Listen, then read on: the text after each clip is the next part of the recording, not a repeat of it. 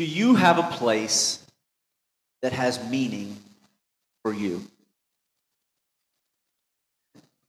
Losie Bell used to sit right over here. She passed away about two years ago around this time. She used to talk about St. Simons Island with me.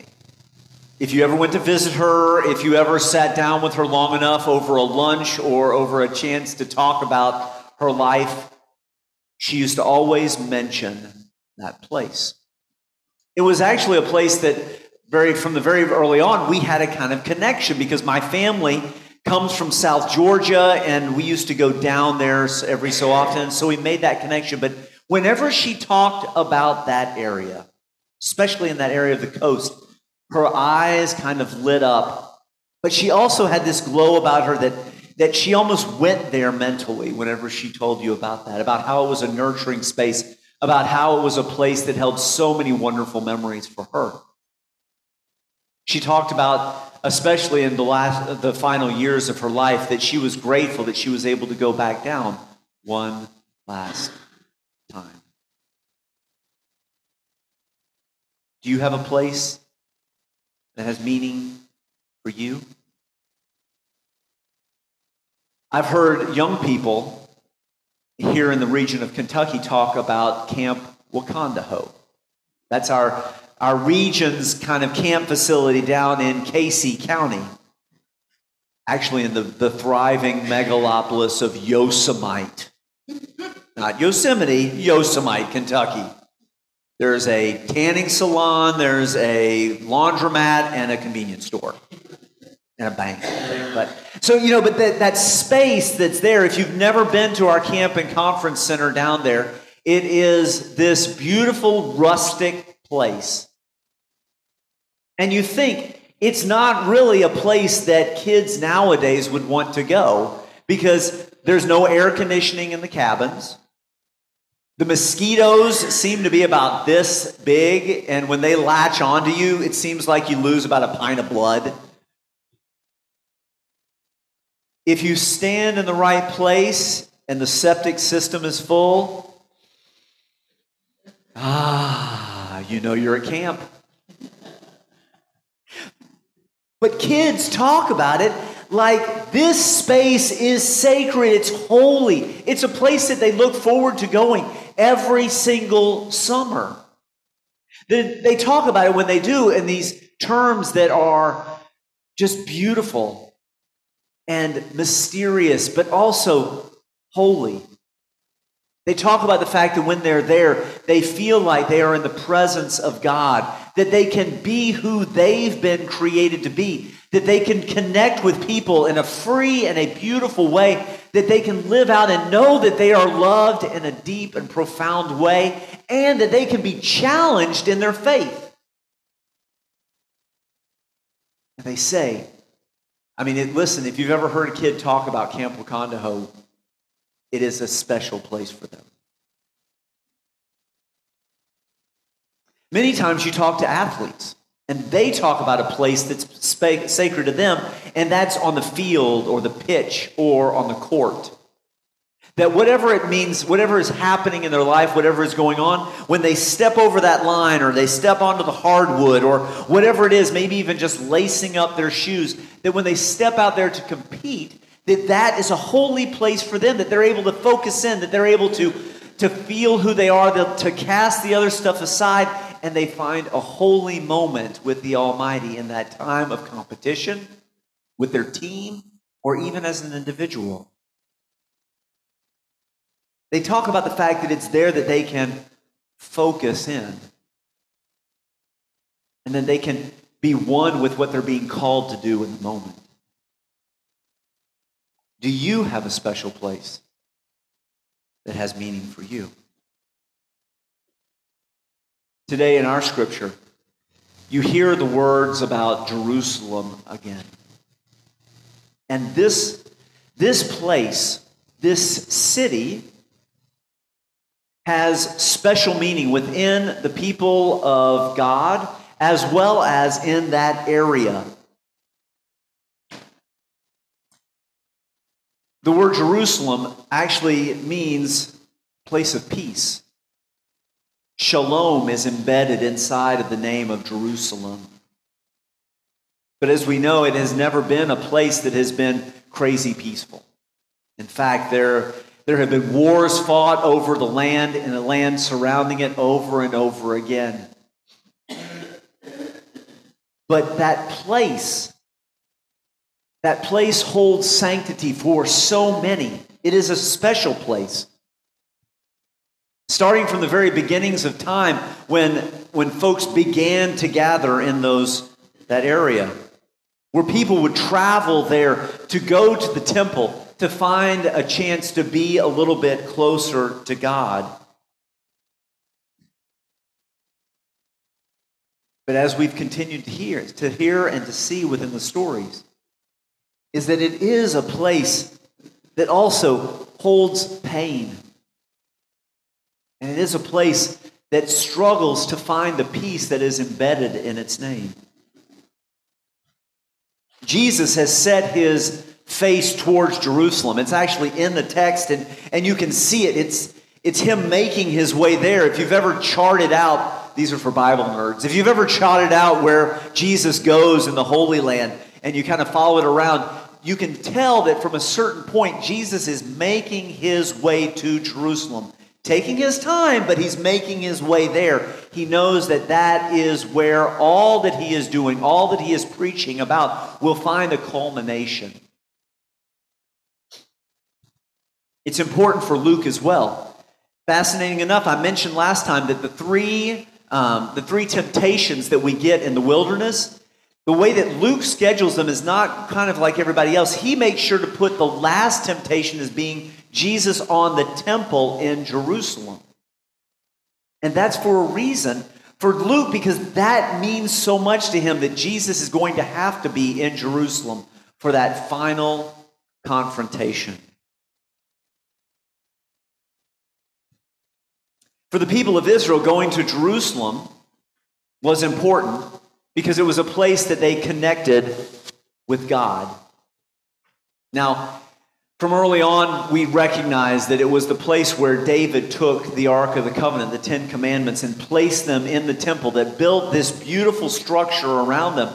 And they felt like that this was a special place where God dwelt, where God stayed. So people could actually go there and see the Holy of Holies to know that it was in there, that that's where God kind of really had a place in the world. I know that I have that feeling too sometimes that I need a place, and it's nice to come into this sanctuary, to this holy space, and to sit here.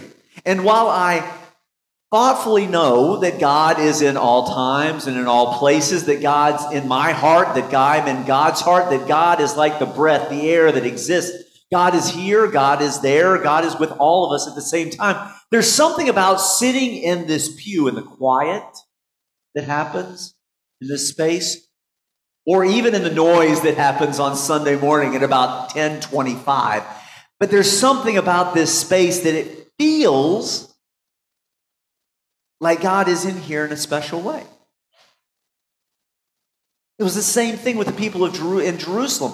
They went there and they, they had this space that they could kind of point to and say, ah, okay, here is a place where God is. That's a wonderful thing to have. But it's also problematic because it's been used against people through the years. You understand the complications that happen with Jerusalem and with what's going on? That there are times when people, not only religious leaders, have walled off certain spaces saying, God's in here. Okay, women, you stay out here. Guys, you can come a little bit closer. But you can't come really into the Holy of Holies unless you have this certain kind of um, role, you have this certain kind of you know degree or whatever it is that you're that, that they have this like separation. Certain people can come to certain places. So see, even understanding that God is in a place can nurture us, but it can also be harmful. It's complicated, just like Jerusalem is. And for Jesus, Jerusalem is complicated. He knows that he has to go there. He knows that it is there that he will come face to face with all the things that are keeping the people from understanding fully who God is. He understands that it is there that he will have a moment to show people what God's love looks like, what God's power in this world is really like, and how we all hope to see that, but recognize that it will happen in a very painful way for Jesus. The Pharisees come up to Jesus in the scripture today and they immediately remind him of the complications that happened with going to Jerusalem. Jesus, don't go. Herod wants to kill you. Now, as an aside, I absolutely love this little piece that just comes right here because it gives me the sense that Jesus, Jesus He's a bad dude, man, and I love it. Because they're like, look, you got to watch out. Herod's going to kill you. Tell that fox. I mean, can you hear that voice? Tell that fox, I've got things to do. And Jesus just stands up to the authorities. Jesus stands up to the, to the Pharisees, and Jesus says, I have a call. Tell that fox. you can see that Jesus has a fire in the belly, that Jesus has this audacity to understand that he is called by God and given a gift inside of him, a calling to reach out and to go out into this world and to make a difference. And not Herod, not the complications of Jerusalem, not the challenges and the fear that exist underneath him, is going to stop him from doing that.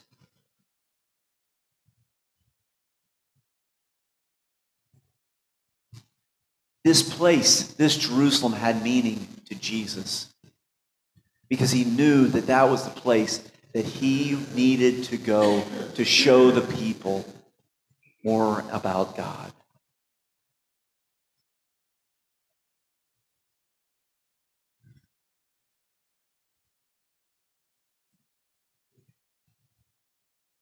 Do you have a place that you're being called to, a place that has meaning?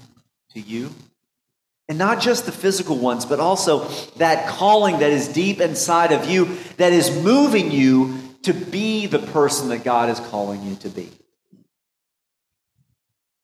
Do you have that, that thing inside of you, that fire in your belly that says, This is where I'm being called to live out my gift of ministry to the world? This season of Lent, this season is all about understanding how to live an expansive faith. Not one of isolation, one that kind of holds us in, but one that is ready to step forward and embrace the beauty, to embrace the call, to embrace the energy that comes when we have this knowledge deep inside of us that our lives can make a difference in this world. That the ways that we work, the way the things that we do can affect others in beautiful and wonderful ways. That the things that we do, the things we make with our hands, the, the words that we use can bring about God's kingdom, God's sense of the world in powerful ways each and every day. Do you have that place, that thing, that calling inside of you, and are you seeking that out during this time of Lent?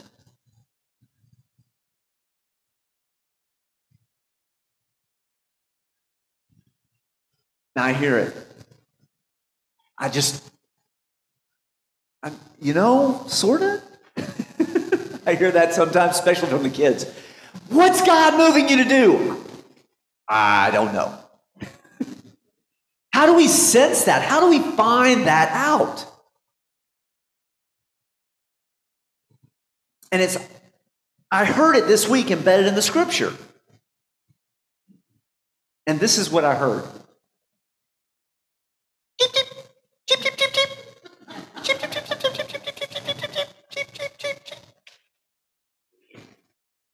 I heard chicks. Because here's the deal I feel like a chick most of the time in my life, moving at high speed nowhere. Do you feel like that too? Just like over here and over here and over here and over here and over here.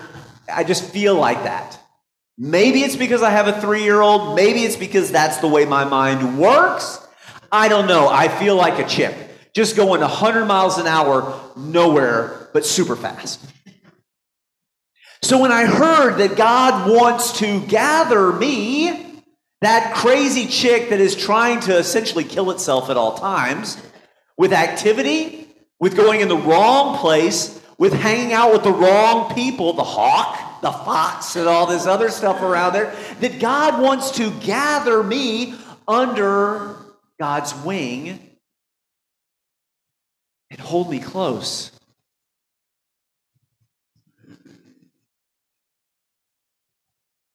Because here's the thing we, we can't understand what our calling is. We can't take those next steps to discover that fire in our belly until we feel safe.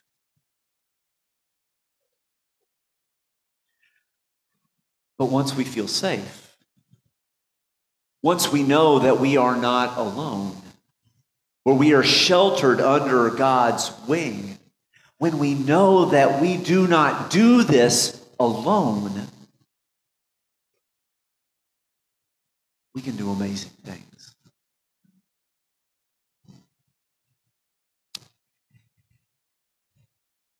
If you knew you couldn't fail,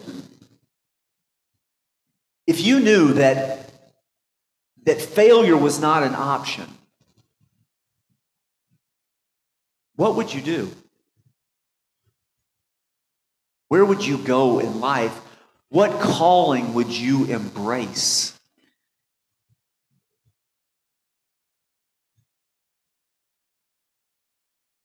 That is the place that I want to be.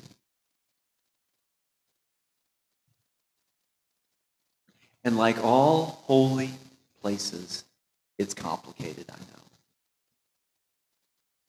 Because whenever we start that conversation and we say, This is what I want to do, this is where I want to be, but I don't have the time, I don't have the money, I'm too old, I'm too young, I'm too this, I'm too that, and we come up with a list of things. And God just wants to say, Get under my arms.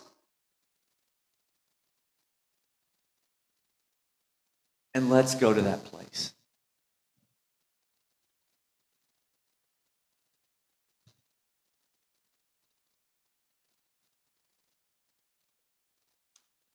Do you have a place you want to be.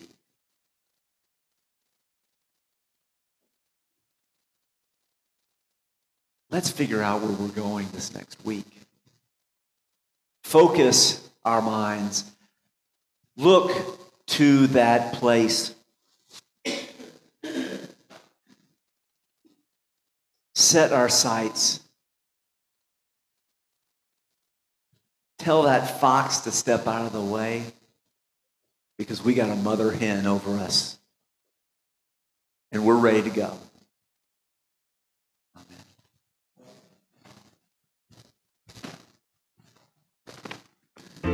Thank you for listening to the White Oak Pond Christian Church podcast. We hope that it's been a blessing to you this day. White Oak Pond seeks to be a place where we accept one person at a time to Christ's never ending and forgiving love. Don't forget to subscribe to this podcast so that you can receive sermons each and every week. And also rate us. It really helps. Thank you again, and may you know joy in powerful ways this week.